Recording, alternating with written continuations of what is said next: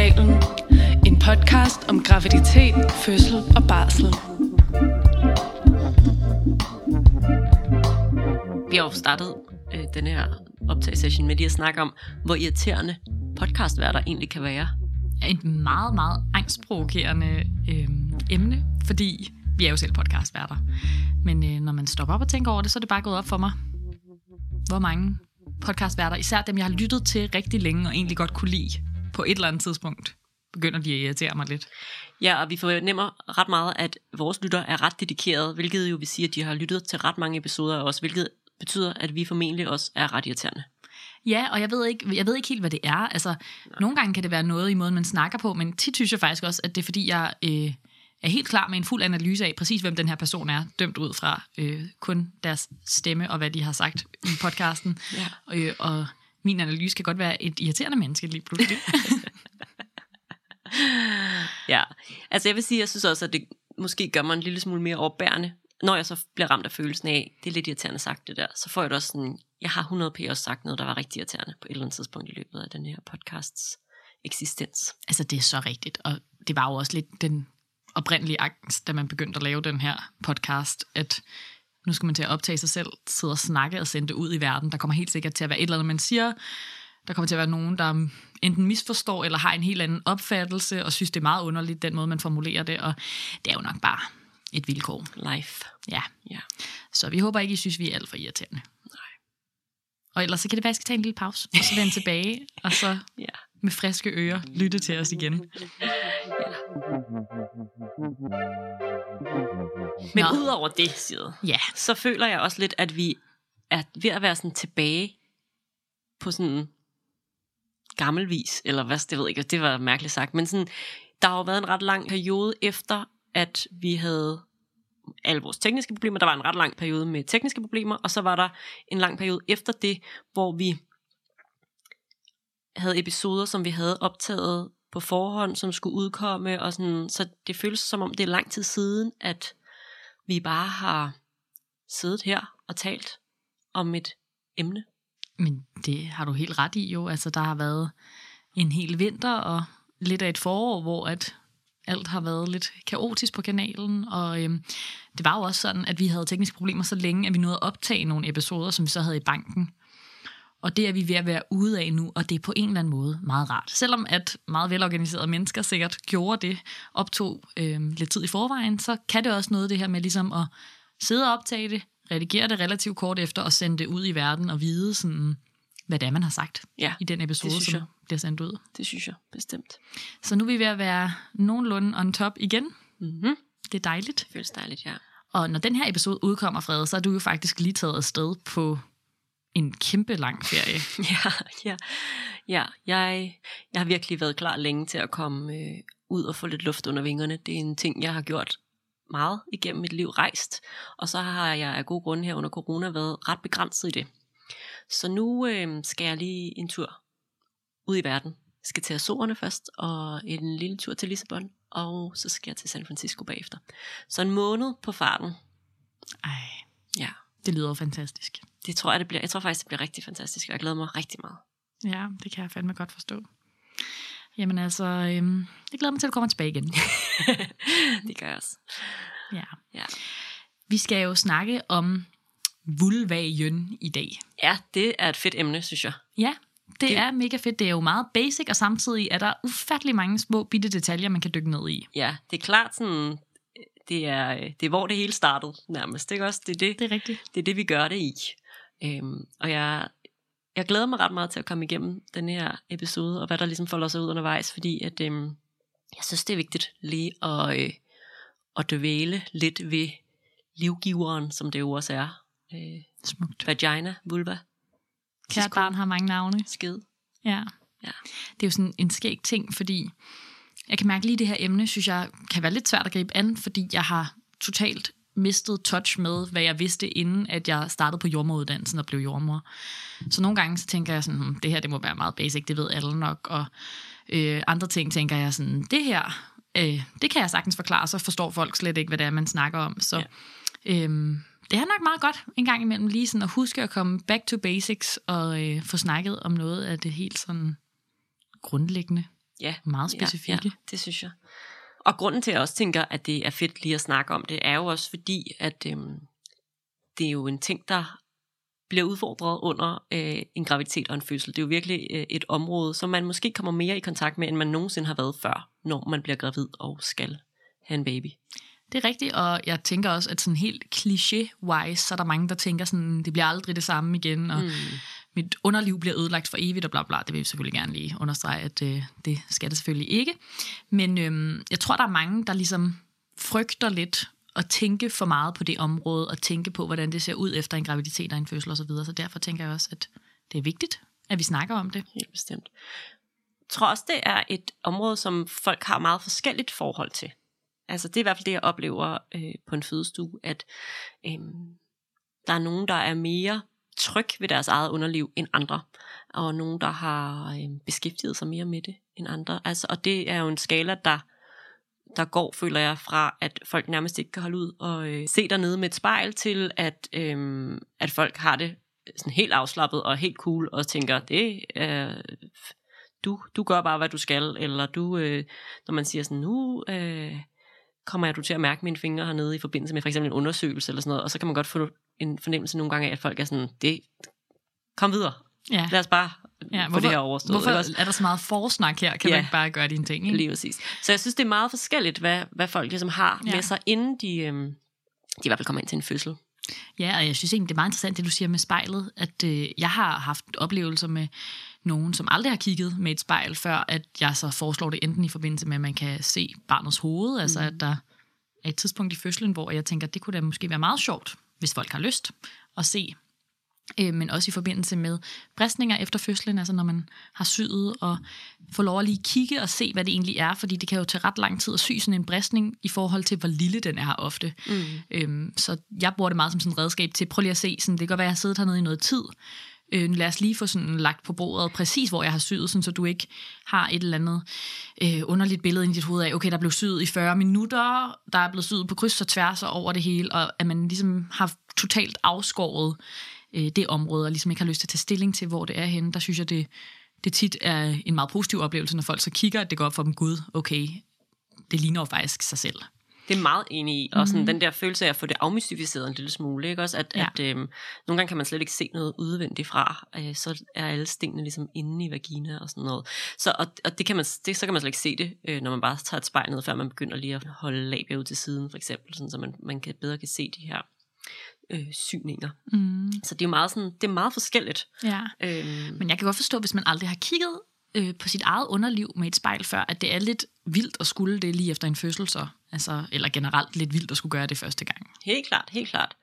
Og det synes jeg da, vi skal opfordre alle til, at øh, lære sig selv godt at kende, altså, øhm, og, og ja, det kan være med spejl, eller med fingre, eller begge dele, eller sådan, men, men det, det er jo en, en del af en selv, og lidt ligesom, at det er vigtigt, at man er bekendt med sine bryster, øh, hvis man har sådan nogle, og også får mærket efter en gang imellem for knuder og sådan noget. Så ikke fordi jeg tænker, at man skal mærke efter for knuder, men, men jeg tror, det er vigtigt at forholde sig til, om der er noget, der forandrer sig, og hvordan det forandrer sig. Og det kan jo både være sådan i forhold til at øh, i forhold til udflåd for eksempel, som jo godt kan forandre sig både i, i løbet af en cyklus, men også øh, øh, i særdeleshed i forbindelse med en graviditet. Og sådan nogle, sådan nogle ting tror jeg, det er godt at blive bekendt med og gøre sig bevidst om. Helt sikkert. Det tror jeg, at du har ret i.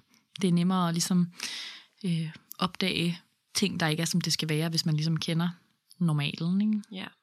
Men det er klart, at altså, blufærdighed er jo meget forskelligt fra person til person, og der vil være nogen, der er, er mere blufærdige eller mere private end andre, og det er jo også helt som det skal være. Altså selvfølgelig øh, vil det være med forskel, hvordan man har det med for eksempel, at andre skal se på ens vagina, eller undersøge en indvendigt, eller øh, i forbindelse med fødslen, når man har lyst til, at en partner skal se med. Og, og det, øh, det tænker jeg er helt forståeligt, altså mm. også. Øhm, så det er ikke fordi, det er forkert at være blufærdig og rigtig at være frisindet, for eksempel. Mm-hmm. Øhm, men øhm, Jeg tænker, at det vigtigste er ligesom, at der ikke er nogen, der får overskrevet sine grænser i forbindelse med en fødsel. Man behøver heller ikke at kigge på Nej. sit underliv med et spejl, for den sags skyld. Øhm, der, er ikke noget, der er ikke noget, man sådan skal på den måde. Man kan også, hvis man øh, har lyst, når man bliver undersøgt indvendigt, så kan man have et lagen hen over sig, eller øhm, hvis det for eksempel er som du siger, ens partner, eller hvis man har nogle andre med til fødslen, som man ikke har lyst til skal se ens underliv, snakke lidt om, hvor skal de stå henne, eller skal de lige gå ud af rummet, eller hvad kan man ligesom gøre. Og det hele er ligesom okay, altså alles mål er at skabe så trygt et rum som muligt for den, der skal føde. Ikke? Men det er nemlig mega forskelligt. Altså der er bare uendeligt med versioner af det under en fødsel, hvad folk ligesom har brug for.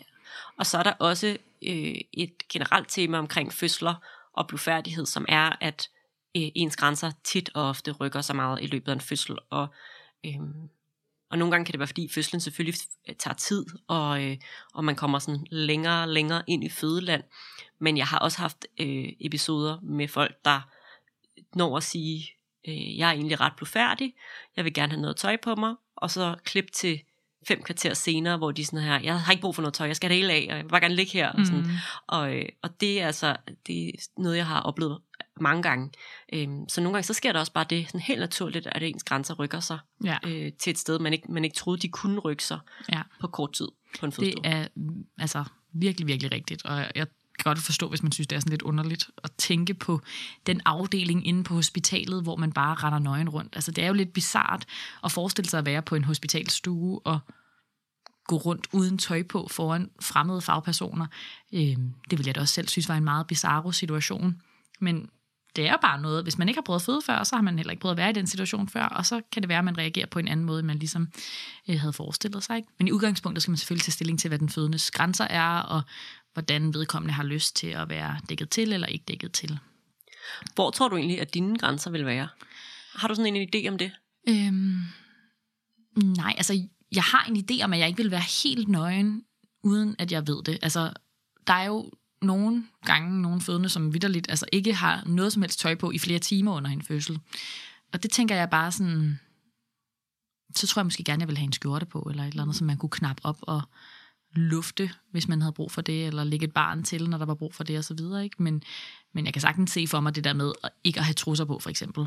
Fordi der sker jo et eller andet i, især sådan i slutningen af fødslen, at øh, hvis der ligesom er et barn på vej ned igennem bækkenet, og måske også et barn, der kan skimtes, at så giver det mening, at man ikke har underbukser på, sådan så at man både selv kan følge med, enten mærke eller kigge, eller jordmoren kan kigge og informere en om, hvor langt man er.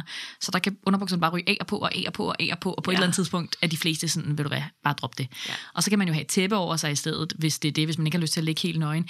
Men nej, altså jeg aner det faktisk ikke. Nej. Hvis jeg skal være fuldstændig ærlig, så har jeg ingen idé om, hvor meget tøj jeg vil have på under en fødsel. Altså jeg tror, det vil være øh, en løgn at sige, sige andet, fordi altså, hvis jeg kigger på den gennemsnitlige fødende, så vil jeg jo nok have en åben skjorte på, og ikke andet. Ja, ja fordi det er, bare, fødslen, ikke? det er bare ret svært. Altså, jeg, jeg er meget lidt bølfærdig, så på den måde vil jeg ikke have noget problem med øh, ikke at have noget tøj på. Nej. Øh, hvor end jeg så var henne, om det var på en fødestue, eller i mit hjem, eller hvordan. Men det, det, det vil aldrig være sådan, at jeg forestiller mig selv Nej. gå rundt uden tøj på. Altså jeg vil, hvis jeg sådan ser et billede af mig i en eller anden form for fødesituation, så vil jeg da forestille mig, at jeg havde et eller andet løst, lækkert, det er det. Let, let stof på. Og det siger jo også noget om det, ikke? at vi forestiller os det, selvom det er vores arbejde, ja. ikke? og så alligevel er der mange, ja. der ender med ikke at have så meget tøj på. Det er jo nok bare lidt underligt at forestille sig at sidde og snakke med en fagperson, man ikke kender. Altså, måske hvis vi skulle føde, kunne det godt være, at vi kendte vedkommende, vi født med. Det kunne man godt forestille sig. Måske skal vi føde med hinanden. måske. Men det er sådan lidt underligt at sidde, altså jeg synes det også, det er underligt at sidde og forestille mig, at vi to skulle have en samtale, hvor jeg sad på et fødeleje helt nøgen, og så sad vi og snakkede, eller sådan, du ved, det er jo lidt mærkeligt. Ja, men jeg vil sagtens kunne forestille mig, at det er den vej rundt. Altså jeg ja. kan godt forestille mig mig i situation som jordmor og dig som, ja, som ja. nøgenfødende, og jeg forestiller mig, at du kan måske den anden vej rundt. Ja. Så jeg kan sagtens se dig være Præcis. nøgen på en fødestue, men jeg, ja, det er bare vi har jo heller ikke været nøgne på en fødestue, og det er jo nok rart for alle de fødende, vi har været sammen med, så på den måde så er det jo også en, ja. en ny situation. Ikke? Ja. Nej, det var også bare for at sige sådan, ja, det er på en eller anden måde svært at forestille mm. sig sig selv sikkert. i en fødesituation. Præcis. Også selvom man er jordmor. Ja, og jeg tror også, en af grundene til, at vi har lavet den her episode, det er jo også, at der er mange, der generelt altså, er blufærdige omkring deres underliv. Altså man snakker ikke så meget om det. Der, det er måske også nemmere at snakke med ens venner om, at det, ens bryster er vokset under graviditeten, end det er at snakke om, at man øh, har ondt, eller man har fået en årknude på den ene kønslæbe, eller at man ens udflod har skiftet. Eller sådan. Det er på en eller anden måde bare sådan om bag trusserne gemt. Vi snakker ikke om det. Øh, og det er meget ærgerligt, fordi det kan skabe virkelig mange usikkerheder, hvis man går rundt og ligesom oplever noget, som man ikke rigtig føler, man kan sige højt til nogen. Og jeg tror, det er sådan, at spot on øh, vores pointe med den her episode, det er lige at sådan svisken på disken. Nej, lad os lige snakke om, hvad er, hvad er det så, der kan ske, og hvorfor sker det, og, sådan, og, og netop også måske prøve at, at give lidt et billede af, hvad, hvad man godt kan opleve, uden at det er forfærdeligt eller helt vildt unormalt. Ja, so true.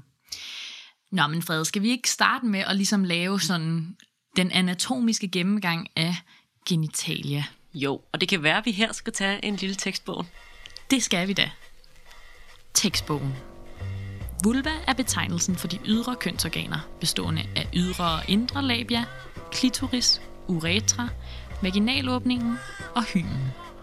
Starter man ved inderlårene og bevæger sig indad, rammer man først labia majora, de ydre kønslæber. På indersiden af disse findes labia minora, de indre kønslæber, som trods navnet ofte hænger ud af vulva. Spreder man labia minora, ses åbningen til vagina. Et kort stykke inde i vagina sidder hymnalranden, der er en slimhindekrans, som kan variere i udseende og størrelse. Hvor labia minora mødes fortil, findes klitorishovedet, som er den synlige del af klitorisorganet. Et stykke under klitorishovedet, ned mod åbningen til vagina, sidder uretra, som er udmundingen af urinrøret. Omme bag ved huden i mellemkødet og rundt om vagina findes en plade af muskler, kaldet bækkenbundsmuskulaturen. Alle vulvaer ser forskellige ud. Og apropos irriterende podcastværter, så var det lige to minutter af Sirid som biologibogen fra folkeskolen. Biologilærer? Ja. Nej, jeg synes, det var perfekt. Nå, det er godt. Ja. Og altså, jeg synes, det vi skal starte med at snakke om, Frede, efter vi har lige haft den her tekstbog, det er alle navnene, der er for Amen. de her forskellige ting og sager, ikke?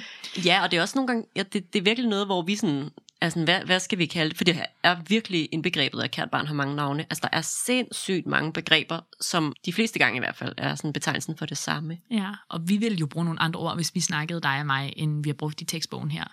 Og det tror jeg også er fordi, at vi er så heldige, hvis man kan sige det sådan, at vi har en uddannelse, som har lært os nogle latinske begreber, så vi ikke behøver at tage stilling til de irriterende tilnavne, der er så mange ting, der har fået, som for eksempel mellemkødet, som jo er, må man sige, et ufatteligt ulækkert eller bare underligt ord. Ja, altså, og så vil jeg sige, jeg synes også, at, at nogle af ordene, som vi siger i tekstbogen, er jo nogle, som vi, vi også siger, bare du og jeg imellem. Og det er jo også, fordi vi har også en intention om, på en eller anden måde, at brede de her ord lidt ud. Altså så, så det her med samtalen om, sådan, skal det hedde kønslæber, skamlæber eller labia? Mm. Og der er labia, det er jo sådan en dejlig... Neutral ting. Ja, præcis. Og der kan vi jo måske starte der, fordi hvordan har vi det, du det, jeg det, med ordet skamlæber? Altså skamlæber og skamben er 100% no-go i min verden, og øh, fuldstændig bizarro. Det ja. må jeg bare sige. Jeg stusser over det, når folk siger det. Jeg oplever med jævne mellemrum, at der er fødende, der siger det. Og øh, det er jo nok noget med, hvor vant man er til at bruge de her ord. Vi har jo alle sammen lært det, da vi var børn. Så det er jo noget med, at man ligesom skal afvende sig og bruge et andet sprog. Så jeg kan sagtens forstå, at der er nogen, der kommer til at sige det. Men jeg synes i hvert fald, hvis man arbejder med det her område, at så er det super underligt ordvalg. Mm, ja, og det er jo fordi, vi ikke er fan af at forbinde øh, vulvaen med ordet skam. Altså det synes ja. vi er åndssvagt. Og det er jo nok et ord, der også er bare er lagt meget ned over øh, kvindekønnet. Altså øh, det her med øh, at have en vis form for skam forbundet med øh, vagina og med seksualitet og ja, alt derimellem. Og det gider vi bare godt at prøve at pille ud af det. Mm, helt sikkert. Og også bare apropos det, vi snakkede om lige før med, at der, det kan være super tabubelagt at ja. snakke om ens underliv, så understreger det bare voldsomt meget, hvis det skal hedde ens skamlæber. Ja, så det gider vi helst ikke. Nej. Så er der jo ordet kønslæber, og det er det, jeg bruger i daglig tale. Altså, når jeg snakker med dig, så vil jeg måske sige labia eller kønslæber. Men øhm, når jeg snakker med gravide og fødende og partnere, så vil jeg altid sige ja. kønslæber i stedet for, for labia, fordi at jeg bliver lidt i tvivl om, folk ved, hvad jeg mener, hvis jeg siger labia. Ja, altså jeg siger nok, øhm, jeg siger tit begge dele, fordi mm. jeg godt er klar over, at de fleste måske ikke vil være helt klar over, hvad labia betyder, og derfor så siger jeg sådan begge dele lige efter hinanden. Men jeg vil ønske, at labia var ligesom standard. Mm. Og det er også fordi, igen, jeg synes ikke nødvendigvis, at øh, at ens underliv skal være det, altså skal kæde sammen med køn. Mm. Øh, og det synes jeg lidt øh, kønslæber ligesom sådan refererer til. Ja. Så jeg synes på en eller anden måde, man kan jo øh, have alle kønsidentiteter øh, og stadig være indehaver af en vulva og, øh, og en livmor for den sags skyld. Øh, og, og den del gad jeg godt ligesom blev delt, skilt ja. ad, sådan så at det, at det ikke havde noget med køn at gøre, og at køn ligesom ikke indgik i det. Så derfor så tror jeg, at jeg er allermest fan af at bruge øhm, ja, så neutrale ord som muligt. Jeg kan også bedre lide at bruge ordet symfyse i forhold til kønsben. Mm. Øhm, Ja. Og altså, jeg synes, det er en smuk mission, du har. Og jeg tænker at sige de to ord efter hinanden, så kan det være stille og roligt, når folk kommer og føder med dig anden gang. Ja, så, så, så forstår de, hvad ja. du mener. Den indtagende joke her er, at det sker jo meget sjældent, at man føder med folk flere gange. Men, Ja. øh, ja. Så altså, vi kan jo håbe, at om 10 år, så er det det, der ligesom er den nye revolution, at ja. Det bliver labia i stedet for kønslæber, for det vil jeg give dig helt ret i. Og det er jo, man må jo på en eller anden måde nogle gange vælge, hvad for en hest man vil ride på, om det skal være inkluderende sprog, sådan så at øh, alle mennesker bliver inkluderet, Ja. altså alle kønsidentiteter, eller om det skal være inkluderende på den måde, at øh, de gravide eller fødende, der kommer ind, forstår Ja. med det samme, hvad det er, man siger til dem. Ikke? Det er klart. Nogle Og gange der- kan man ikke få det hele. Må man variere jo også Mm. lidt, ikke også? Og, og, øhm, og det synes jeg også godt kan lade sig gøre. Mm. Bestemt. Og det er jo lidt det samme med mellemkødet. Vi har jo det dejlige ord PNEUM, mm. som er det, som læger og jordmødre og sygeplejersker vil bruge. Og måske der er nogen derude, der også kender det, altså som ikke er fagpersoner på det her felt, men der er rigtig mange, som ikke vil forstå, hvad man mente, hvis man sagde PNEUM, og derfor er man jo desværre nødt til at tage ordet mellemkød i munden. Ja. det minder mig bare om sådan irriterende drillerier i 7. og 8. klasse. Altså det er sådan, jeg føler, der er et eller andet over det ord, der bare er Hvordan er du blevet drillet med det? jeg er ikke blevet drillet med mit mellemkød. Vi har det alle sammen, så på Ja. den måde så er jeg ikke blevet drillet med det. Men jeg føler bare, det er sådan, det var et ord, som var sjovt, som folk Okay. brugte, hvis du forstår. Lidt Jeg ligesom forstår sådan godt. Blowjob, ikke- hvor halvdelen vidste, hvad det betød, og halvdelen ikke vidste, hvad det Ja, betød. ja, ja, ja. Øh, den der type Ja. ja. ting. det kan være, det var et traume specifikt for min folkeskoleklasse, ja. men Jamen, jeg vil sige, jeg er helt med dig, at det er i hvert fald ikke et pænt ord. nej, Det er ikke et ord, som sådan ligger godt mm. og mundret i munden mm. overhovedet. præcis. Jeg tror ikke, man skal tænke for meget over det. Det skal ligesom bare komme ud af munden i en sætning. Man skal ikke stoppe op og tænke over, Nej. hvem har fundet på det her åndssvage ord for det her. Men øhm, ja, der er nogle forskellige ord at vælge. Jeg tænker, en anden sådan super, super kæphest, det er hymnalranden, eller hymen, som er den her sådan slimhindekrans, som ligesom sidder en lille smule inden for vagina, som i folkemunde i mange år har heddet jomfruhinden. Og det er åndssvagt ord af mange grunde. Øhm, for det første er det i meget, meget få tilfælde en hinde, der dækker. Det ser man ret sjældent. For langt de fleste, så er det sådan en slimhindekrans. Og det er slet ikke sikkert, at der sker nogen forandring på den, hvis man har penetrationssex. Det kan være, at den bare rykker sig til side, og så ser ud, som den altid har set ud bagefter. Og for nogen, så vil der ske nogle forandringer, og for andre, så hvis der er en hinde, så vil der helt sikkert ske noget. Ikke? Men, men det der med, at det har en sammenhæng med, om man er jomfru eller ej, eller sådan, det, det giver ikke nogen mening. Nej, i, i øh, altså 9 ud af 10 tilfælde, hvis ikke flere, vil jeg sige, at der er jo ikke noget, der sådan skal brydes ved Nej. første samleje. Præcis. Så. Lige præcis. Det er jo sådan, altså når det slimhinden, det rykker sig jo til side. Ja. Ja. Altså der er inde i vagina generelt, er der en hel masse slimhinden folder og riller og alt muligt, som kan udvide sig og give sig, og øhm, det er jo meget dejligt. Det kan noget. Mm. Præcis.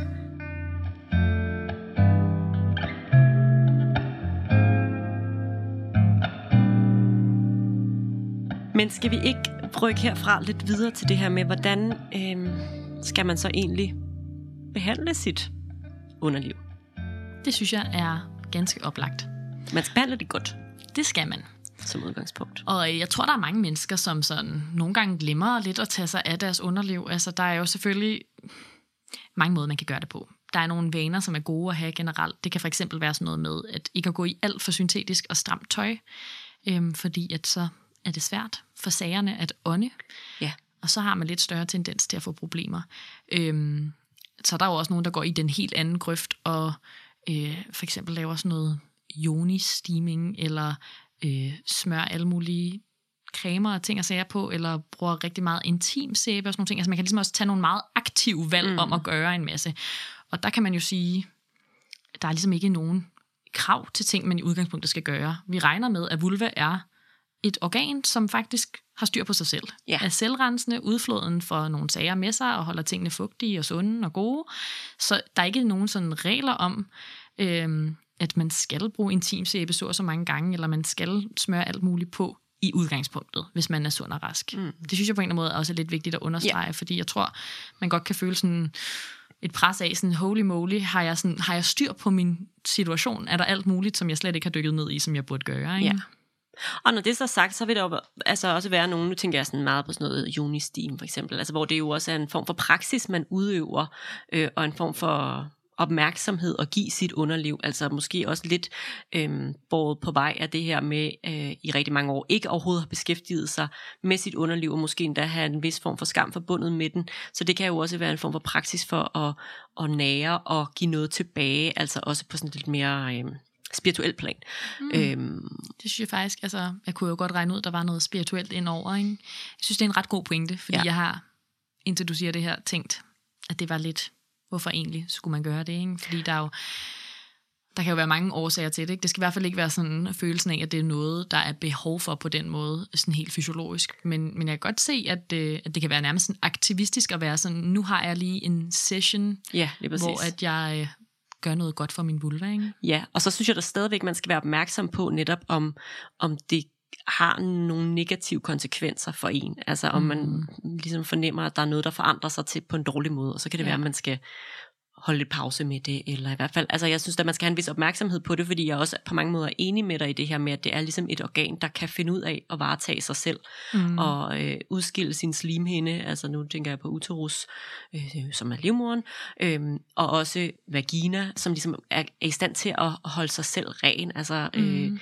selvfølgelig skal man ligesom alt muligt andet på kroppen øh, skylde det med rent vand, men der er ikke ligesom noget, øh, nogle krav om en masse intimsæbe eller sådan noget, fordi det kan godt være med til os øh, den anden vej rundt og skabe faktisk en form for ubalance mm. i øh, ens underliv. Og den del skal man da hele tiden have sig lidt for øje, når man begynder på, om det så er øh, at smøre olie på, eller at vaske med intimsæbe, eller om det er øh, en unistim, eller mm. whatever. At, at man lige har sådan en opmærksomhed på, har det, har det den ønskede effekt, eller har det måske i virkeligheden lidt modsat effekt? Ja, på en eller anden måde, så ville det jo også være super usmart, hvis man havde lavet altså, nogle indre organer, som man skulle gøre alt muligt for at, sådan, at opretholde funktionen af. Altså det ville jo være meget, meget mærkeligt ting. Ikke?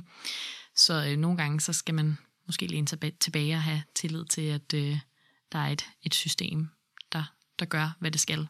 Ja. For det meste i hvert fald. Ikke? Så kan en anden lille god ting øh, at huske på være at øh, gå ud og tisse efter samleje. Øhm, og det er jo fordi, at der kan godt komme nogle bakterier øh, i forbindelse med uretra i de her situationer. Og det er hvad end det er penetrationssex, eller om det er oralsex, eller whatever, så, øh, så kan man altså godt risikere... Eller onani for den Eller onani, ja. Øh, så kan man godt risikere, at der kommer nogle bakterier op i mm. uretra, og det vil man helst være fri for. Så vil ligesom at gå på toilettet efter sex øh, og have vandladning, så kan man forebygge, at det sker man ja. får noget urinvejsinfektion. Eller og det sidder jo tæt på det hele, det der mm. urinrør, så det, det må man skulle sige. der er sgu en sandsynlighed for, at det kunne ske. Ja. Jeg synes også, at øh, vi lige skal snakke lidt kort om sådan hårfjerning. Altså det kan jo være barbering, eller sugaring, eller voks, eller hvad man er til, eller ingenting overhovedet. Og øhm, igen, man skal gøre lige, hvad man har lyst til der er ikke nogen sådan officielle regler på den måde, men jeg tror sådan, at der desværre måske er kommet lidt sådan en tendens i samfundet til, at for at være hygiejnisk eller ren eller passe godt på sig selv, at så skal man sørge for at fjerne hårene, og der må man jo bare sige, at de er der jo af en grund. De er der jo faktisk for at beskytte og sørge for, at der er nogle ting, der ikke kommer, kommer ind ja. og forstyrrer miljøet. Så det er i hvert fald ikke den rette øhm, det er ikke argumentet, vinderargumentet vil jeg sige. Det er nok mere sådan, hvad man er til øh, kosmetisk, som yeah. skal være afgørende. Ikke?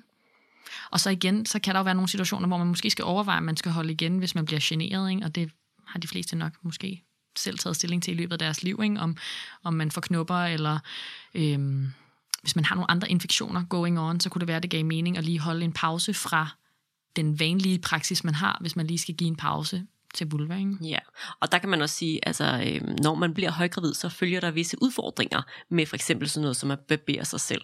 Altså at man kan simpelthen komme til et punkt, hvor man ikke rigtig kan se, hvad man laver. Og det kan være farligt og altså. det kan være farligt. Nej, mm. det er i hvert fald også noget, man lige sådan skal vide med sig selv. At, det kan godt være farligt, jeg står ved mit standpunkt her. passe lidt på, altså, og... Øhm, ja, at overveje, om, øh, om det er den vej, man vil ligesom begive sig ud af, eller om man bare ja. skal lade det gro lidt. Altså jeg vil sige, der er jo rigtig, rigtig, rigtig mange, der barberer sig. Det er jo nok flertallet, der gør det, ikke? Men, jeg, men jeg synes stadigvæk, at vi lige sådan kan stoppe op og tænke, hvis den her norm ikke eksisterede, ikke? at så er det lidt vanvittigt at have en mave, hvor du ikke kan se, hvad du laver. Tag et barberblad, gå i gang. Bare sådan med lige at sådan snitte i det, lidt følsomme område, ikke? og så, så håbe, at det, at det går godt. Ikke? Ja. Det, det, det synes jeg bare er synd for nogen stakkels labier derude. Ja. ja. ja. Men øhm, jeg synes også lige, vi skal sige, altså selvfølgelig så er der nogen, der tænker over det i forhold til fødslen, og det kan man godt forstå. Måske også, at det kan det være et element i forhold til, øhm, hvad man ligesom har været vant til hele sit liv, indtil man blev gravid, hvis man har haft en bestemt frisyr, at det kan være, at man gerne vil opretholde den. Det kan også være, at man tænker sådan, hvad tænker jordmoren? Er der et eller andet, jeg skal leve op til en eller anden norm? Og der er der nul og niks fra vores side. Altså, man kan gøre virkelig, lige, hvad man vil. Altså, der er virkelig, der er virkelig ingen forventninger. Nej. Eller nogen tanker, altså sådan, Mm. ja. Og vi har også tit snakket om, øh, vi har jo lige, ligesom været lidt inde på det nogle gange i nogle stories på Instagram, og måske har vi også snakket om det i tidligere episoder, men det her med, at det sætter sig simpelthen ikke engang fast på nethinden af en, hvordan en vulva ser ud. Altså, øh, jeg har i langt, langt de fleste tilfælde sådan en oplevelse af at have undersøgt nogen, måske har haft en fødsel, Øh, jeg har ingen idé om bagefter. Det er, ikke sådan, det, det er ikke noget, der sætter sig fast. Altså et ansigt, som man kigger på længe, og som man snakker med og har samtaler med, og sådan noget, det er jo noget helt andet. Mm. Så det er ikke sådan, at jeg har tænkt sådan, gud, den der frisyre. Mm-mm. Det, altså det, jeg ved ikke, det er bare, øhm, måske har man set for meget, eller ja, jeg Nej, men det er jo også- det der er i er- hvert fald ligegyldigt. Ja, og jeg tror, lige i den der situation, så er det jo noget helt andet, vi er på jagt efter. Vi er på jagt efter noget, der er derinde, altså noget, der Mhm. er indvendigt i vagina. Øh, det her med sådan at mærke på livmorhals og livmormund, og det kan jeg meget bedre genkalde Ja. mig. Præcis hvordan det føltes, og hvad jeg mærkede, og, øhm, og det sådan står meget mere frem øh, i min hukommelse, når jeg tænker tilbage på nogle, et par nogle af de sidste fødsler, jeg måske har haft. Mhm. Så kan jeg, sådan, kan genkalde mig, hvordan føltes det, øh, og hvor, hvor stod barnets hoved, da jeg undersøgte og var åben. ja. Øhm, rigtigt. personer, alle de her ting, men, men også jeg det, kan de ikke huske noget andet. Altså det er jo de informationer, vi skal bruge til noget. Ikke? Det, Det er er jo det, som man ligesom sådan skal bruge i forhold til fremgang i fødslen og så videre. Ikke? Så det, det giver mening at holde fast i det. Øhm, men der er i hvert fald ikke noget sådan fra fagpersonernes side, som man skal, skal tænke på. Nu hvor vi er sådan i øh, området af frisyrer og kosmetisk looks, så er der jo også intimpiercinger, som kan være relevant lige at nævne. Det er jo lidt afhængigt af, hvor den sidder henne, men nogle gange så kan den godt være i et område, der bliver spillet ud, hvis den for eksempel sidder i labia. Og øhm, Og her tænker du i forbindelse med fødslen, at den Ja, bliver spillet i forbindelse med klart. fødslen. Ja. klog, klog tilføjelse, præcis. Når der er et barn, der skal fødes, så op til termin giver det god mening enten at fjerne den, eller skifte den ud med en i plastik, som har lidt nemmere ved ligesom at give sig og bare wuppe med, når huden ligesom rykker sig.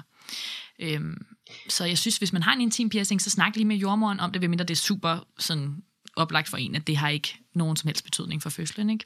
Så kan det give ret god mening lige at vente med den jordmor, man ser i løbet af graviditeten, om det er noget, man skal tage stilling til. ja, jo mest så det er ikke, altså det der jo er vores sådan, bekymring er, at det kan skabe noget ravage dernede, mm. altså i forbindelse med, at øh, barnets hoved kommer ud. Ja, det er rigtigt. Det er ikke fordi, at, der ikke, at det blokerer, og barnet ikke kommer Nej. ud. Det er ligesom det der med, at, at hvis der sidder noget, så er der bare en lidt større sandsynlighed for, at man får en rift der. Ja. Så hvis man gerne vil undgå det, det vil man jo gerne. Det vil man jo gerne. Ja. så må man jo sige, at øhm, både generelt igennem ens liv, og måske også øh, alt afhængig af, hvor man er i sin cyklus, og i særdeleshed under graviditeten, så er udflået jo lidt et tema, hvis man er indehaver af en vulva. Det er rigtigt. Altså det er jo noget, som vi alle sammen har, og øh, det varierer, og det kan øh, variere alt afhængig af, som sagt, hvor man er i sin cyklus, og om man er gravid, eller om man ikke er det. Men jo også bare, hvor god balancen er. Altså, jeg tror, de fleste har oplevet enten at have noget svamp i en periode, eller bare have en periode, hvor der er noget, der ligesom føles en lille smule off. Mm. Øhm, og der tror jeg, i særdeleshed, når man så bliver gravid, at så kan man godt have lidt større udsving, og også øhm, føler man ligesom ændrer lugt dernede fra. Og sådan, der, der er bare nogle ting der, som man forholder sig til måske endnu mere, når man så bliver gravid. Ja. Og udflod i sig selv er jo godt. Altså, det er jo et godt tegn, at man har det. Ja, apropos det der med at, at, altså, at renlighed, mm. så er det jo vaginas mm. Mhm. måde ligesom at holde, holde sig ren på. Præcis. Men hvis man ser et eller andet sådan meget voldsomt skift, så kan det godt give mening at vente med enten jordmor eller egen læge, hvis det for eksempel øh, skifter farve. Altså nogle gange kan det blive sådan lidt grønligt, det kan være tegn på en infektion, og det kan også være sådan meget sådan øh, hytteostagtig udflod, altså sådan klumpet, hvidligt. Det kan også være et tegn på en infektion.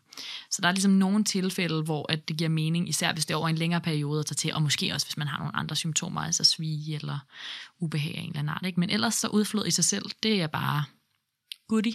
Det skal helst være der. Ja. Og så tror jeg, jeg får lyst til lige at nævne, at det, der så tit sker, når man nærmer sig termin, er, at ens udflod kan blive sindssygt vandigt. Og selvfølgelig i kombination med, at man øh, går og tænker på, at ens vand kan gå, øh, og man kan gå i fødsel, så er der mange, der har den her oplevelse af, at det siver, mm. øh, og kan blive i tvivl om, kan det være mit vand, der er gået? Og, og det kan det selvfølgelig godt, altså i visse tilfælde, hvis, hvis man har oplevelsen af, at det siver rigtig meget, så giver det mening at ringe til ens øh, fødeafdeling og lige få det afklaret. Men der vil også være mange, hvor det rent faktisk bare handler om udflod. Ja. Og det, det kommer bag på ret mange, hvor, hvor, både hvor meget der kan komme, og hvor vandigt det kan være. Ja. Øhm, fordi det kan for nogen være følelsen af at, at gå og tisse lidt i bukserne. Øhm, og det kan man jo altså også godt, når man er højgravid, så det er jo ikke fordi, at det, at det er en umulighed, at det er det, der er tilfældet. Men der er også mange, der vil opleve det her med for eksempel at have ligget ned og ligget på sofaen eller sovet øhm, i en seng om natten. Og så når de skal rejse sig op, at så, så har der samlet sig noget vandigt udflod i bunden af vagina, og så har de sådan fornemmelsen af, at der kommer sådan en god portion væske ud på samme tid, og det kan forvirre dem og tænke sådan, er det så det ene, eller er det så det andet? Ikke? Ja. Øhm, jeg fik bare lyst til at sige det, fordi det er mit indtryk, at, der er, at det kommer bag på mange. Mm, og, og jeg synes, du har helt ret, at hvis man er i tvivl, skal man selvfølgelig ringe ind til fødeafdelingen. Men det er nok stadig vigtigt at få sagt i forhold til, hvis man så kommer ind, altså så kan man jeg synes i hvert fald nogle gange, jeg oplever, at jeg synes, de gravide, det er lidt pinligt, at de troede, det var vandafgang, ja. men det var udflod. Men det er det altså ikke, fordi vi kan, godt, vi kan også godt være i tvivl, når man kommer bestemt. ind og har brug for at lave nogle undersøgelser for at finde ud af, er det det ene eller det andet. Ikke? Ja. Og lige i de tilfælde, hvis man er en af dem, der har meget udflod, så øh, er der jo en del, der bruger trusseindlæg undervejs i graviditeten, og det skal man da bare gøre, hvis man har lyst. Øhm, men man skal måske også være opmærksom på, om man i meget lange perioder har sådan trusindlæg eller bind på, fordi det kan være generende for ens underliv, altså, med, altså lidt afhængig af, hvad det er for nogen. Der findes nogen parfume, hvilket er lidt et mystisk koncept, mm. men hvis man er heldig nok at finde nogen, som er uden parfume, så er det stadigvæk sådan udtørrende og også sådan yeah. lidt irriterende. Og jo også lidt syntetisk, Præcis. og der er nogle tilsætningsstoffer, og det er bleget, og ja. altså der er i hvert fald, det er ikke 100% perfekt mm. øh, at have sådan et bind på. Og man skal i hvert fald også være opmærksom på at få det skiftet øh, jævnligt, sådan, så man ikke har den der fornemmelse af, at, at det er en masse sådan, øh, bakterier, der ligesom ophober sig i det der bind. Det er jo heller ikke så perfekt. Nej. Så det er nogle gange lidt det der med lige at finde ud af, hvad den gyldne balance her. Skal man skifte trusser nogle gange i løbet af dagen, eller skal man øh, leve livet med trusseindlæg, eller hvad er det, man skal? Ikke? Ja, der er jo også de her menstruationstrusser, som jeg også tænkte, sådan, ja. det kunne også give mening i, i sådan en situation. Men selvfølgelig skal man helt selv finde ud af det. Altså, øh, men, men måske lige en opmærksomhed på sådan netop, hvad for nogle bind man har på, og hvor lang tid man har dem på ad gangen. Altså om det er mange uger i træk, eller øh, om det bare er en, en dag en gang imellem. Mm. Clever words. Så synes jeg, Frede, vi skal snakke lidt om nogle forskellige udfordringer, som man kan opleve undervejs i øh, graviditeten, eller i forbindelse med fødslen. Og øh, jeg synes, et fint sted at starte, det er herpes genitalis. Ja. Og det er forkølelsesår, hvis man kender det som det ord. Man kan også bare kalde det herpes. Det kan sidde ved munden, altså sådan omkring mund, næse, og så kan det sidde nede i genitalia. Og det er to forskellige slags virus. Øhm, de er selvfølgelig lidt i familie med hinanden, øhm, men der er ligesom noget, der hedder HSV1 og HSV2. Det er de to forskellige vira. Man kan så, bare for at komplicere det, få det begge steder, begge dele, men den ene er ligesom dominerende for forkølelsesår omkring munden, og den anden er dominerende for genitalia. Men øh, det hedder herpes det hele, og det opleves som sådan nogle små blære. Øh, det kan gøre ret ondt. Ja, altså. svige, smertefuldt, og det kan sidde både øh, sådan indre kønsorganer, det kan også sidde sådan ude på labia, eller øh, ja, lidt, det kan faktisk sidde lidt over det hele, det ja. må man bare sige. Ja. Og det er jo faktisk ret mange, der har det. Altså ja. herpes genitalis er det omkring 20 procent. Øhm, så, så det er jo ikke sådan, det er jo ikke en sjældenhed. Det er det ikke. Og jeg tænker noget af det, der er aller, aller vigtigst, vi får sagt, det er, at man sagtens kan føde vaginalt, selvom man har herpes genitalis. Øh, det afhænger lidt af, hvad det er for et slags udbrud, og hvor slemt det er, men øhm, i udgangspunktet, hvis du ved, du har herpes, og du er gravid nu, så er der ikke noget til hinder for, at du skal føde vaginalt. Og det tror jeg, der er mange, der kan Ja. blive sådan bekymrede for. Det vil så variere lidt, altså fordi der er jo nogen, der har øh, måske har haft to udbrud hele deres liv. Øh, nogle øh, oplever at få øh, mere hyppige udbrud, og nogle oplever måske at få flere hyppige udbrud i løbet af graviditeten. Og øh, hvis man får udbrud, så skal man gå til sin egen læge, og øh, så får man noget til at behandle det med. Og hvis man så øh, oplever at få rigtig, rigtig hyppige udbrud i graviditeten, kan man godt finde på at sætte øh, i sådan en forebyggende behandling op mod termin, sådan så man prøver at undgå, at man har udbrud, øh, når man kommer ind og skal føde. Øh, og selvfølgelig både fordi det bare er rigtig irriterende og ubehageligt at skulle føde og have herpes samtidig, men også fordi der er en lille, lille bitte risiko for, selvom man ligesom har øh, været vant til at have herpes, og barnet øh, på den måde også øh, bør have nogle antistoffer, at så er der en lille bitte risiko for, at barnet alligevel kan blive smittet med herpes, hvis man har et udbrud. Mm. Den er meget, meget lille. Ja, og den risiko er helt klart størst, hvis det er det første udbrud, som du også lige fik nævnt der, Frede. At hvis det er allerførste gang, man får et herpesudbrud, og man er gravid, og man er tæt på sin termin, så er det meget vigtigt, at man snakker med en læge eller ringer ind til fødeafdelingen, fordi vi faktisk i et sådan tilfælde, hvis man går i fødsel, vil anbefale kejsersnit. Og det kan lyde ret vildt, men det er fordi, at hvis det er allerførste gang, man har udbrud, så har man ikke dannet de her antistoffer. Det er tit et meget slemt udbrud. Øhm, ikke i alle tilfælde, men nogle gange så kan det altså være ret smertefuldt og meget ubehageligt. Og så øhm, er der også en meget større risiko for, at man smitter barnet under fødslen. Og det er sådan lidt en spøjs ting, herpes, fordi for voksne mennesker, så er det super irriterende og ubehageligt, men for nyfødte børn, der er det simpelthen en virus, som er meget svær at bekæmpe, og vi har også svært ved at behandle nyfødte, som får herpes, øh, og det kan faktisk være meget farligt for dem. Så derfor så vil vi gerne undgå at smitte børnene, men det er altså de her meget, meget specifikke tilfælde, hvor man har sit allerførste udbrud, imens man er i fødsel, som vi prøver at undgå, og det ser Ja. vi heldigvis relativt sjældent. Ja, bestemt. Herpes er ikke det eneste, som sådan kan være lidt træls at være indehaver af. Øhm, særligt måske, når man skal til at øh, føde. Der findes det, der hedder Lichtens sklerose, som øh, også er en, en sygdom, man ligesom kan have, øhm, og som er en bindevævssygdom, som ligesom sidder øh, tit ned omkring mellemkødet.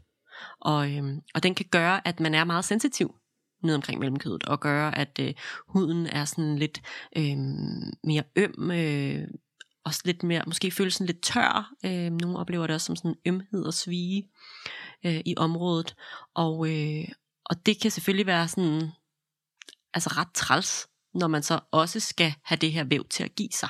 Ja. Og, øh, og udover det, så tror jeg også, det er noget, der fylder meget i øh, gravide og folk, der snart skal ind og fødes hoveder, fordi man ligesom ved, at man har den her sygdom med sig, og måske i forvejen er bange for at briste, og hvad så i forhold til det her, den her spindevævssygdom. Øhm, og det er jo klart, vi er jo altid opmærksomme på at prøve at forebygge bristninger, og det er vi selvfølgelig også øh, i de her tilfælde. Det er jo ikke noget, hvor at hverken du eller jeg har sådan sindssygt meget erfaring øh, med det, men jeg har født med et par enkelte, der har haft det, og, øhm, og jeg har ikke haft sådan svære bristninger forbundet med ligesom at have sklerose. Øhm, det jeg har oplevet er nogle gange, at det er lidt ubehageligt at få støttet mellemkødet i virkeligheden. Ja. Altså at det der med, at vi, vi kan godt finde på at lægge en hånd på mellemkødet, øh, eller en varm klud på mellemkødet øh, i løbet af fødslen, og det er ikke altid, at man synes, det måske er så rart, fordi Ja. ja. man er lidt mere sensitiv dernede. Og det afhænger måske også lidt af, hvor det sidder, altså om man er generet lige der. Det kan jo også være andre steder, hvor det måske ikke har så meget betydning for risikoen for bristninger, ikke? Lige præcis. Ja. Så, men, men øh, det er måske meget rart at vide, at øh, det er jo noget, vi ser en gang imellem, og, øh, og det er ikke noget, der er sådan en kæmpe hindring, men selvfølgelig kan jeg godt forstå, at det fylder. Altså, Ja. det tror jeg også, det ville gøre, hvis det var mig. Ja. En anden ting, som jeg tænker kan give mening lige at kort nævne, er jo det her med, at der jo er nogen, der, der er omskåret, og hvad det ligesom kan have af konsekvens. Her tænker jeg så primært på øh, en fødsel. De fleste, der er omskåret, vil ikke rigtig øh, have nogle problemer i forbindelse med fødslen. Altså så længe der ligesom er noget, der er fjernet, øh, så er det ikke øh, problematisk i forhold til en fødsel. Der, hvor det kan blive problematisk i forhold til en fødsel, er, hvis man på nogen måde er blevet syet sammen. Altså hvis det er en del af ens omskæring. Fordi at man så i det tilfælde kan være nødt til at, at klippe øh, denne her del, der er syet sammen, op, sådan så barnet kan komme ud.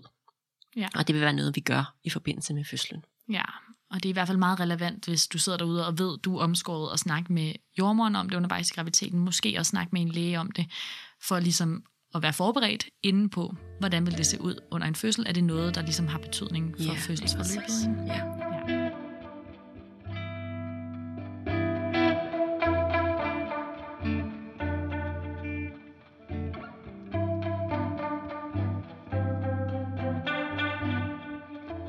Vi har simpelthen en ufattelig dejlig lang liste med alle mulige spændende ting, man så kan opleve på ens vulva undervejs i graviditeten. Og jeg synes bare, at vi skal starte med den gode gamle overknude. ja. Også kaldet variser, hvis man kender det fancy ord. Det er jo nogle blodkar, som hæver op og ligesom danner sådan nogle... Enten så er det et meget tydeligt blodkar, det kan også være sådan lidt mere knude lignende, mm. som jo lidt ligger i ordet. Og øhm, grunden til, at man har en noget større risiko for at få det undervejs i graviditeten, det er ikke kun på vulva, det kan også være benene for eksempel, man kan få variser. Det er øhm, både på grund af al den tyngde, der er af en livmor, der vokser, og et barn, der vokser, og så er det også, fordi man har et hormon i systemet, som ligesom får ens blodkar til at slappe lidt mere af. Og det er jo lidt irriterende i det her tilfælde. ja, det er det lidt. Ja. Det kan godt give den her side-effekt. Ja, så der er bare flere, der vil opleve det, og, øhm, og for nogle kan det netop være meget ubehageligt, og nogle er det bare noget, de sådan lige sådan lægger lidt mærke til, og, øhm, og I- vi gør ikke noget ved det, altså i udgangspunktet. Man skal virkelig være generet af det, hvis der skal gøres noget i løbet af graviditeten, fordi at man, øhm, man ikke ser så god effekt af at behandle det, og, og det jo også kræver, det er jo en eller anden form for indgreb, der skal laves, og det vil man helst ikke lave, mens mm. man er gravid.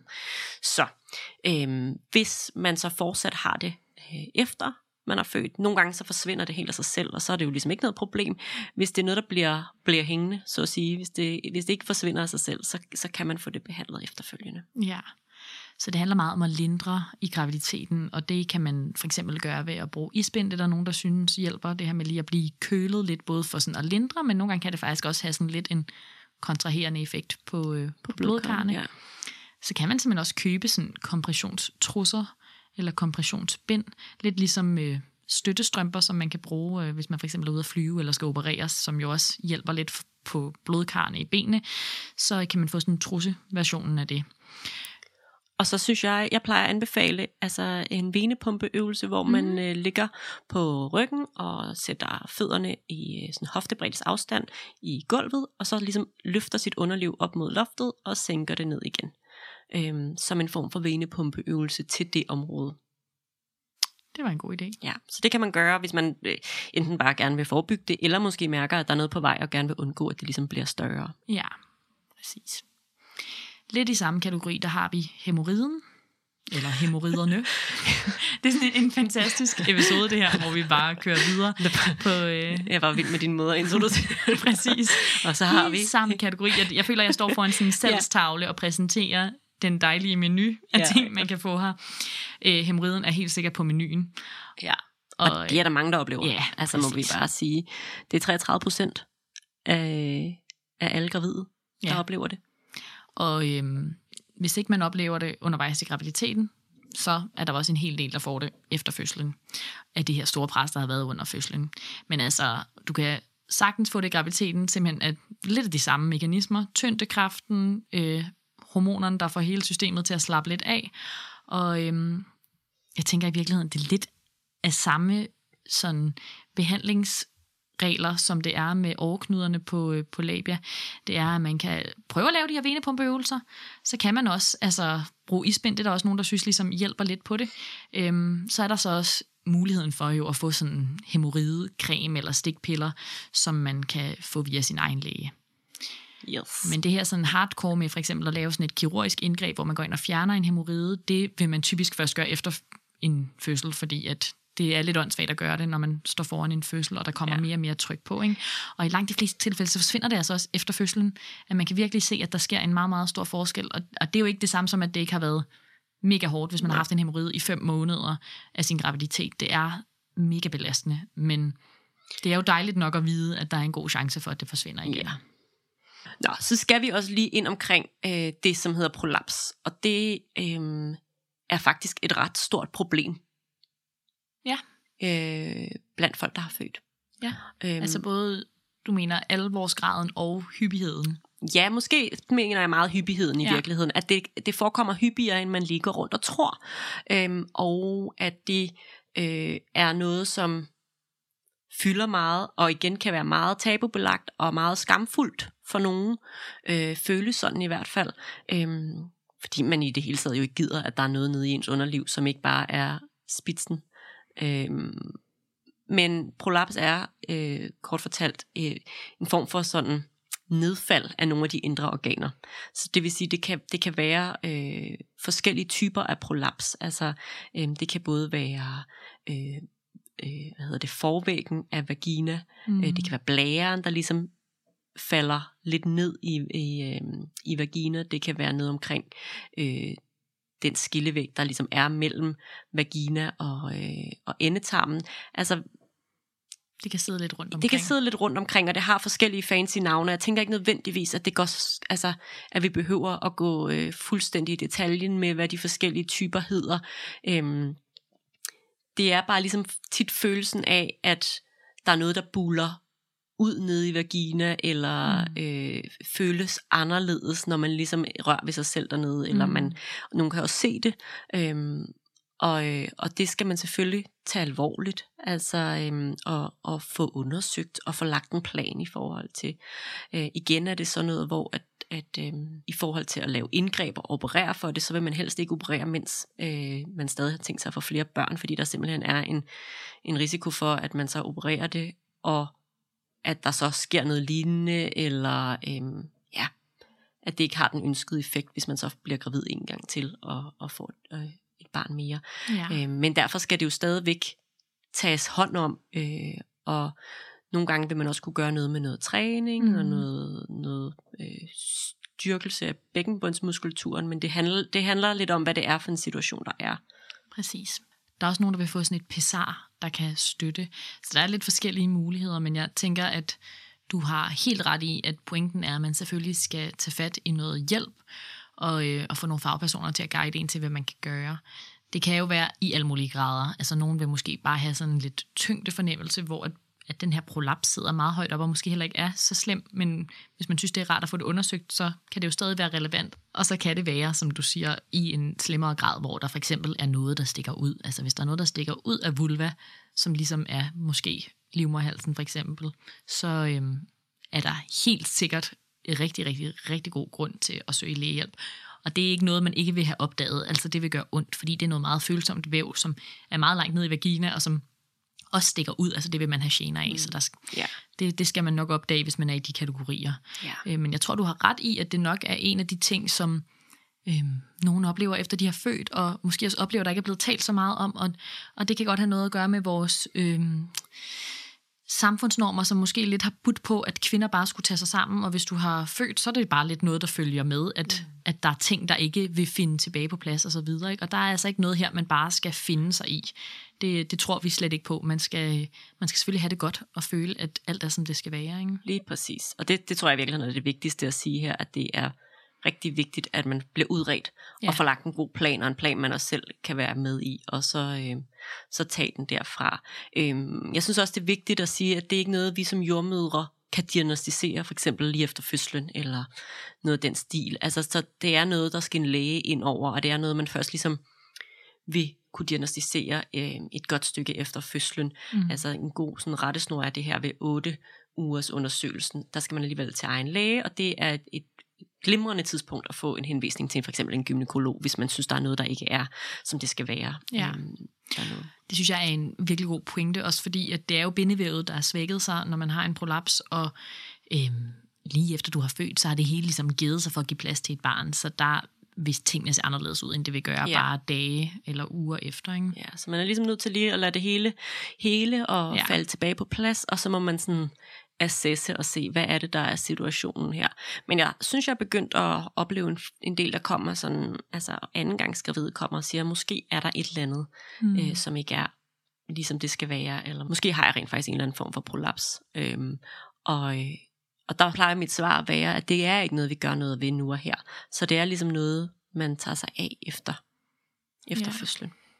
Jeg kan også godt forstå, at det er en svær situation, fordi ja. det igen er det her med, at det er måske ikke det, man er allermest vant til at snakke med venner og familie om, men hvis det går og faktisk påvirker ens livskvalitet, så har man jo lige så meget brug for at snakke om det, som hvis det var fordi man havde brug for briller, eller øh, fordi man havde smerter i skulderen, eller hvad man nu havde. Ikke? Så det er bare så ærgerligt, at man kan blive ramt af det her sådan, totalt tabubelagte område, som det jo virkelig er, desværre. Mm, ja. Ja.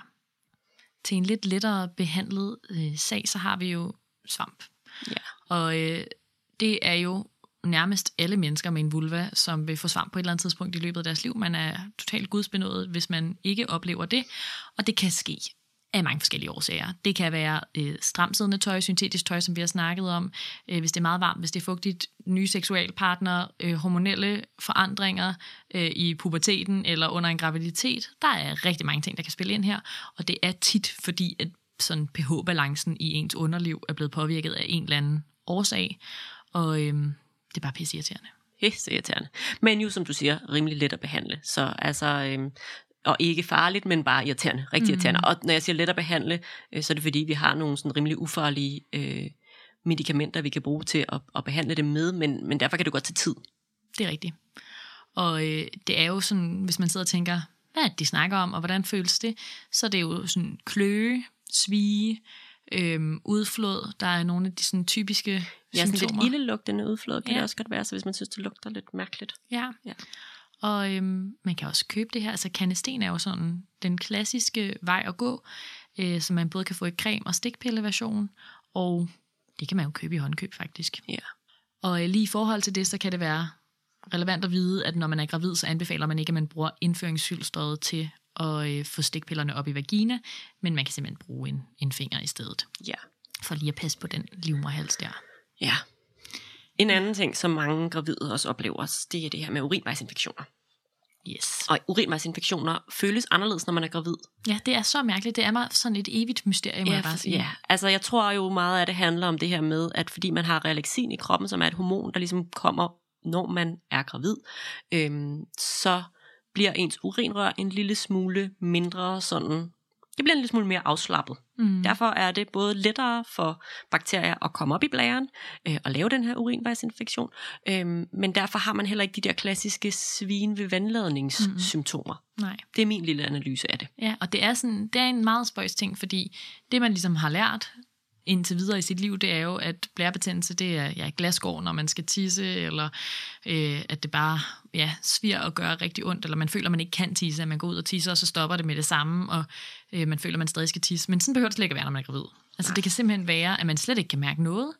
Øh, Det kan også være, at man synes, at ens urin lugter underligt, og det kan også være, at det simpelthen bare ses i form af plukkevejer, og det er det, vi oplever i langt, langt de fleste tilfælde, at, at det ender med at være livmoderen, der bliver irriteret, fordi der er en blære ved siden af, som er irriteret. Ja, så det er ligesom vores go-to som det første, hvis man klager over hyppige, øh, ubehagelige plukkevejer, det er prøv lige at gå til egen læge og få tjekket din urin, for om du måske går en urinvejsinfektion. Ja. Øhm, de fleste, som får en urinvejsinfektion, så er det sådan en E. coli-infektion, det vil sige, det er øh, bakterier fra endetarmen, øh, som skaber en, en infektion i øh, blæren eller i urinvejene. Og øh, det vil være sådan i de fleste tilfælde, men i, i nogle tilfælde vil det være andre bakterier, og der kan det blandt andet være øh, denne her GBS, gruppe B streptokok, øh, som, som er årsag til urinvejsinfektionen. Og der kan det måske give mening at lytte til vores øh, episode omkring øh, GBS, fordi der, der uddyber vi meget mere, hvad er det, det er, og hvad, hvad er det, man skal være særlig opmærksom på. Ja, og i det forhold har også til en, det. Ja, det har jo også en betydning for fødslen, Det har hvis, man, øh, hvis man har fået det. Ja. Ja. Så lad os lige, Frede, i øh, temaet om urin også lige snakke lidt om inkontinens. For det er jo ret normalt. Altså nu fik du nævnt det før, det her med den vandige udflod, at nogle gange så tisser man jo faktisk også lidt i bukserne, når man er højgravid. Og det er jo, fordi der er så meget tyngde på. Der er et hoved eller en numse, der står og trykker ned på ens blære, og urinrøret er noget kortere, fordi at der er kommet tryk på, og lidt mere afslappet af hormonerne. Det er bare meget nemt at komme til at chat, Ja. tisse lidt. Og så skal det jo helst være sådan, altså en ting er, at man gør det i slutningen af sin graviditet, men så skal det helst være sådan efter fødslen, at det kommer tilbage, Ja. og man har fornemmelsen af, at man kan holde på vandet. Øhm, og også gør ting, der udfordrer det lidt. Altså det skal helst være sådan, så at man godt kan hoppe på en trampolin, for eksempel. Og det vil der være mange, der har fornemmelsen af ikke at kunne. Eller bare nyse eller hoste. Eller den slags, ja. Og det, øhm, det er også lidt en mærkesag, at øh, der synes vi altså, at man skal det skal man ikke gå rundt og, og gøre. Det er, jo, det er ubehageligt og kan være begrænsende, altså for eksempel i forhold til, hvordan man leger med sine børn og alt det her. Mm. Øhm, så det synes vi også er noget, man skal tage meget seriøst og, øh, og ligesom få, få noget hjælp til, altså enten gennem en, øh, en fysioterapeut eller ja, Ja, det giver god mening. andre, ligesom, der har noget forstand på den slags. Præcis. At få lidt inspiration måske til træning, hvordan man kan lave det her bækkenbundstræning. Ikke? De fleste er jo bare lært op med knip, knip, knip, og så løser alt sig. Øh, Det kan både være ekstremt uinspirerende og kedeligt, men øh, det kan også give mening, hvis man rent faktisk oplever at have nogle udfordringer, lige få undersøgt, kniber jeg på den rigtige måde, Ja. og er der nogle træningsprogrammer, jeg kunne tage i stedet? Måske få lidt sådan inspiration til, hvordan man gør det, ikke? Ja, og der vil være, altså, der vil være nogen, der bare kan nøjes med at øh, tage en tur på det dybe internet og se, hvad de kan finde der af gratis ting og sager, Mhm. mm-hmm. og så vil der være andre, der måske har brug for eller ønsker at prioritere øh, og få noget hjælp udenfra. Og der er altså en del øh, fysioterapeuter øh, og andre fagpersoner med sådan speciale inden for øh, de her slags, altså vulva og problemer omkring øh, øh, efterfødselsforløb og den slags. Og der er hjælp at hente, øh, hvis man oplever nogle af de her problematikker. Ja. Nu tror jeg faktisk, vi er ved at være færdige med vores lange liste af træls ting Ja, det tror jeg, du har ret forbundet i. med vulva. Ja, hvis vi vender lidt mere tilbage til sådan normalen og knap så meget udfordringer og komplikationer, kan det være, at vi lige skal snakke lidt om sådan tiden efter fødslen, hvad der, er- hvad der vil være en god idé at gøre. Og jeg tænker måske, vi kan starte med det, vi har snakket om tidligere med at kigge med et spejl. Ja. Og ligesom, det er jo igen lidt afhængigt af, at man har været vant til det, før man har været gravid, eller før man har født. Men øh, det kan give rigtig god mening at, øh, at kigge på ens underliv og lære det lidt at kende igen. Og det er altså både, hvis man øh, har født vaginalt eller født ved kejsersnit, så kan der godt ske forandringer med ens underliv, fordi at øh, selv hvis man har fået kejsersnit og måske ikke har haft vejer øh, og tyngde på på den måde, så har der været rigtig meget læs af en gravid mave i mange måneder og hormoner. Så det giver stadig rigtig god mening lige at sådan sætte lidt tid af til at udforske. Ja, og jeg tror også bare, at vi har sådan en generel øh, ønske om, at man sætter noget tid af, eller i hvert fald prioriterer det her med at prøve at lære sin krop at kende igen. Øhm, og det er jo hele kroppen, altså både det bløde maveskin, øhm, men i særdeleshed også vulva, øhm, fordi det kan være lidt svært at lande i sin krop igen efter øh, ni måneders lang graviditet, hvor den har været i konstant forandring, og øh, en fødsel, hvor der i særdeleshed også er sket en masse ting. Øh, at på en eller anden måde finde, finde hjem i sig selv og øhm, lære sin krop at kende som, som ikke en dårligere udgave af sig selv, men som en ny udgave, altså level, level 2 Ja. af den krop, man blev givet Ja. ja. en gang ved fødslen. Helt sikkert. Og sådan lige i den umiddelbare tid, lige efter fødslen, så øh, er der sikkert også nogen, der vil synes, at det hele er lidt uoverskueligt og hævet og smertefuldt, og man er meget, meget øm. Øhm, og der vil man måske opleve, at isbind kan hjælpe. Nu har vi snakket om det lidt i forhold til årknuder og hemorrider, men det giver også rigtig, rigtig god mening med sådan en øm vulva efter en fødsel, at øh, man kan jo både købe isbind specifikt til det, men man kan jo også bare tage et helt almindeligt menstruationsbind, gøre det vådt, putte det i fryseren, og så lægge det under det bind, man har på, for ligesom at få en dejlig kølende effekt. Ligesom hvis man havde slået sit knæ, og det var hævet. Ja. Skylleflaske er også noget, der for mange er rigtig, rigtig rart at have ved sin side i de første, i hvert fald de første dage efter fødslen, fordi der er jo som regel, øh, hvis man er født vaginalt, er nogle små rifter øh, nede i området dernede, og at det, når man tisser, kan svige ret meget. Mm. Så hvis man har en skylleflaske, det kan man både, nogle hospitaler giver dem ud, nogle øh, vælger selv at øh, købe en forvejen, og ellers så kan man altså bare tage en øh, colaflaske og prikke en masse huller i det, øhm, og så bruge den, eller prikke et stort hul, og så bruge den til ligesom mm. at øhm, skylle med samtidig med, at man tisser. Så tanken er, at man øh, fortynder urinen lidt, så den ikke sviger lige så meget. Og selvfølgelig også, at man samtidig holder det lidt rent dernede Mm. lige tiden efter, hvor der måske også er nogle bristninger, der skal hele og sådan. Og det kan også være, at der er nogen, der bare bruger et brusehoved, hvis man har en bruser ja. tæt på. Det kommer lidt an på, hvordan ens badeværelse er indrettet. Kæmpe stort ens badeværelse er. Præcis. Man kan også gå ud i bruseren Du kan jo ikke gøre det. Nej, der er lige sådan en, øh, en brusevæg i vejen. Jeg kan sagtens gøre det. Ja, det er rigtigt. Ja, altså Frede har sådan et rigtig københavner toilet med en bruser over toilettet. Og... Jeg gør det, det, det sker nærmest helt af sig selv. Ja, det er rigtigt. Du kan ikke undgå det. Nej. Det er jo faktisk lige genialt, må ja. man bare sige. Og ellers så synes jeg også godt, man må unde sig selv at tisse i badet, altså lige efter en fødsel. Ja. Det synes jeg faktisk. Præcis. Det er mere, hvis man ikke lige overgår ud under bruseren ja, hver gang. klart, klart. Så, øh, så tænker jeg faktisk, at du har ret. Det er nok det allerbedste at stå der i bruskabinen. Måske vi kan slutte med bare at sige, at det kan godt tage noget tid for rifter, bristninger og hele efter en fødsel. Det øh, skal blive godt igen. Det er meget, meget vigtigt, at man ikke accepterer smerter og ligesom bare tror på fortællingen om, at det er en del af pakken af at være blevet forældre. Det er det ikke. Øh, der kan selvfølgelig være noget arvæv nogle gange, som har brug for noget tid, eller noget massage, eller noget behandling på en eller anden måde. Øh, men så skal man jo have noget hjælp til det, hvis det er det, man har brug for. Ikke? Også hvis det går og generer en, det skal i hvert fald ikke være noget, der sådan påvirker ens livskvalitet, så, øh, så ræk ud efter nogle kloge eksperter og, øh, og få noget hjælp. Ja. Og så synes jeg måske bare afslutningsvis, at vi også lige skal sige, at, øhm, at man skal være sindssygt stolt af denne her krop, og det gælder jo i særdeleshed også af vulva, og jo altså især hvis man også har født et barn ud af vagina, så er det jo bare sådan superhuman, altså at det kan lade sig gøre at øh, få et barn ud af sig.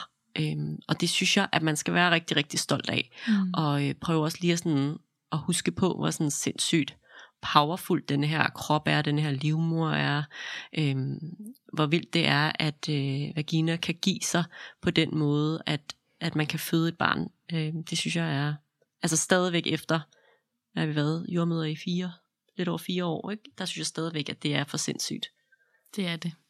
Det er meget fantastisk.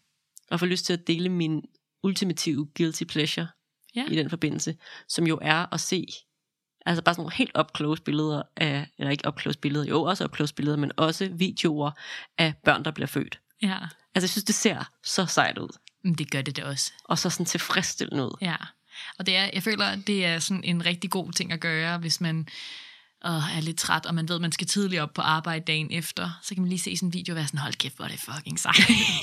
det håber jeg, jeg ser i morgen. Ja. Ja, Så det er, øhm, det er sejt. Det er Mhm. virkelig, virkelig sejt. det er det bare. Jeg synes, Frede, at vi har været sådan rimelig godt omkring The Vulva. Der er jo rigtig, rigtig, rigtig, rigtig meget mere. Man kunne sige, at menuen af udfordringer og øh, spændende oplevelser kunne have været endnu større, men nu har vi ligesom taget lidt hist og pist. Øhm, og så håber vi, at det har hjulpet lidt til sådan at få en forståelse af, hvad det er, der foregår, og hvorfor man kan opleve nogle lidt mystiske og anderledes ting, når man er gravid, i forhold til, hvad man er vant til. Ja.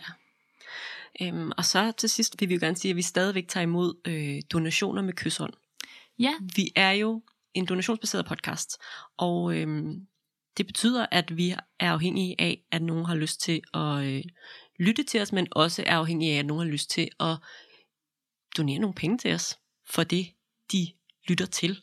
Og øh, hvis man synes, at man får noget ud af den her podcast, bliver klogere, bliver underholdt, øh, bliver roligere i forhold til for eksempel en, en kommende fødsel, så vil vi sætte kæmpe pris på, at man lige mærker efter, hvad man har råd til at, øh, at give vores vej.